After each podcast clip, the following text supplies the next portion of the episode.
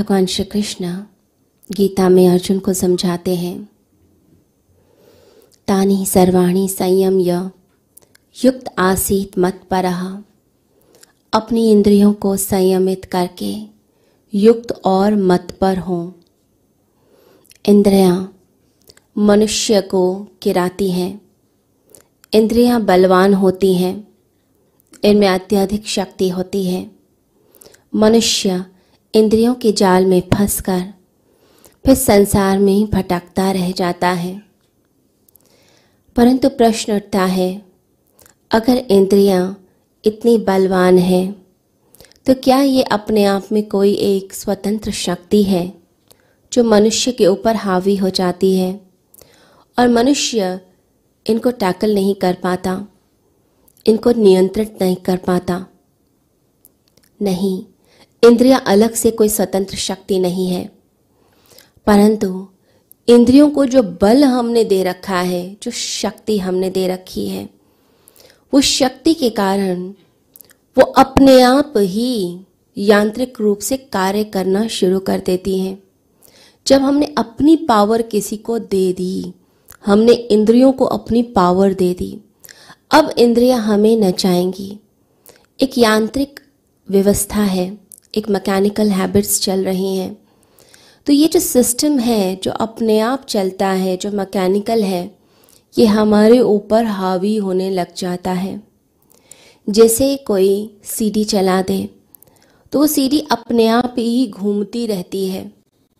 जब तक हम खुद जाकर उसको स्टॉप नहीं करते, उसके गाने को बंद नहीं करते हैं, वो गाना लगातार बजता चला जाता है। अब वो जो गाना चल रहा है, जो आदत चल रही है, मन चाहे भी रोकना तो रोक नहीं पाता, मन को वो गाना सुनना पड़ता है। वो आदत जो है लगातार चलती जाती है। अब वो आदत क्रोध की हो सकती है ईर्षा की हो सकती है, तुरंत रिएक्ट करने की हो सकती है, नासमझी की हो सकती है। निर्णय लेने की ताकत ना होना, दब जाना, समझ ना पाना, ये सब आदतें हैं। अब ये आदतें मनुष्य को नचाना शुरू कर देती हैं। इंद्रिया मनुष्य को नचाती हैं, हमारे जो संस्कार हैं, ये हमें फिर नचाना शुरू कर देते हैं। और हम इस व्यवस्था में पूरी तरह से जकड़ जाते हैं। तो जो इंद्रियाँ होंगी, वो हमें घुमाएँगी, वो नचाएँगी, क्योंकि इंद्रियों को जो बल है, वो हमने प्रदान किया हुआ है। जन्मों जन्मों का बल दे रखा है। अब किसी जन्म में किसी व्यक्ति के कारण हमें कोई आदत लग गई। अब वो आदत हमारे अंदर घूम रही है। अब किसी को क्रोध की आदत लग गई है। अब क्रोध वह करता ही रहेगा। उसे अपने आप होता है और वह अपने पर नियंत्रण नहीं कर पाता है।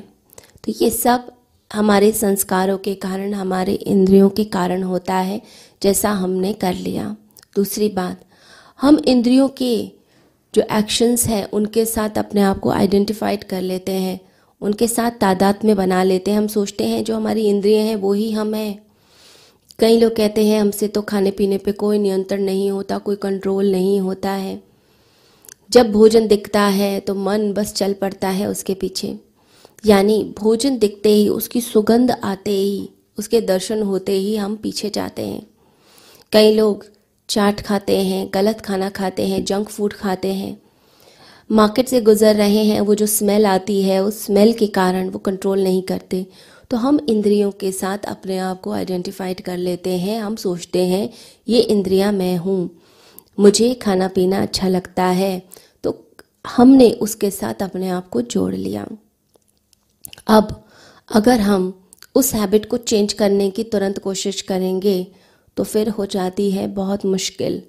इसलिए लोग जिनको एडिक्शंस हो जाते हैं सिगरेट की आदत पड़ गई या फिर अल्कोहल की आदत पड़ गई, शराब पीने की आदत पड़ गई, अब वो आदत ने ऐसे पकड़ लिया है उन्हें कि अब वो छूटती नहीं है। ऐसी जो गलत आदतें पड़ जाती हैं, वो छूटती नहीं हैं। फिर व्यक्ति एक दिन संकल्प करता है कि मैं अब इस आदत को छोड़ दूँगा।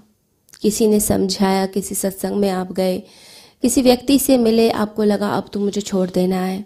लेकिन अब वो जो डिसीज़न आपने लिया, उस क्षण दिया, लेकिन वो जो क्षण है, वो कमज़ोर पड़ जाता है।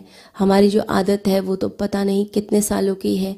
अगर 40 साल की सिगरेट पीने की आदत है तो वो जो आदत है, वो एकदम से नहीं छूट सकती। हमारे मन के तीन तल हैं।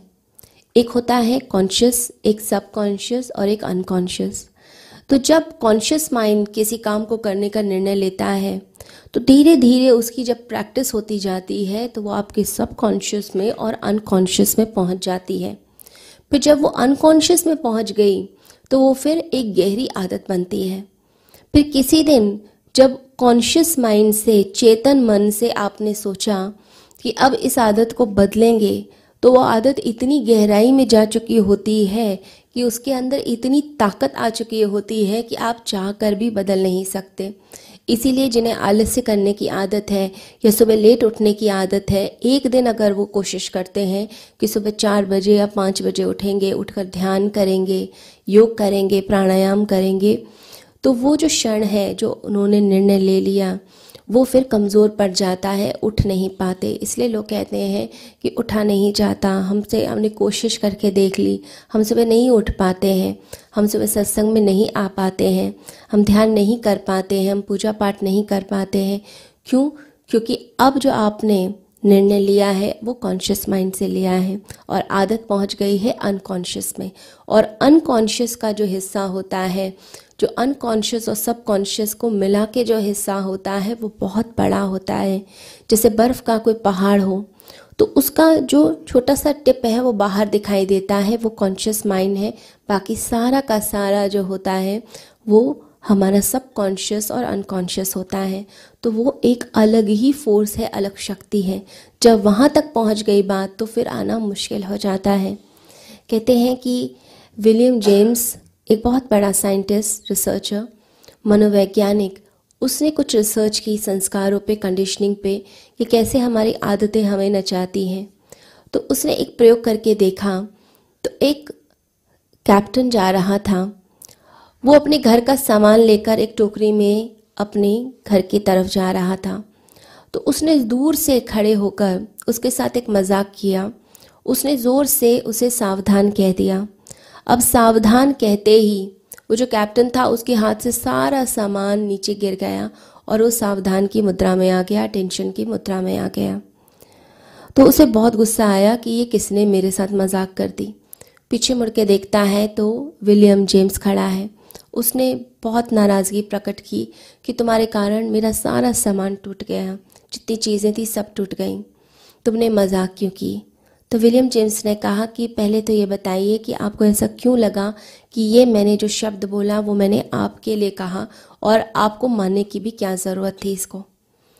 तो विलियम जेम्स ने कहा कि क्यों माना आपने? तो कैप्टन बोला कि ये मेरी आदत है, पूरी ज़िंदगी मैंने आर्मी में बिताई है अब मेरी ऐसी आदत पड़ गई है कि कोई ये शब्द बोलता है, मैं सावधान की मुद्रा में आ जाता हूँ। तो हमारी जो इंद्रियाँ हैं, जो प्रैक्टिस हमारी हो गई, वही प्रैक्टिस फिर हमारी लंबी चलती है। इंद्रियाँ बलवान हो जाती हैं।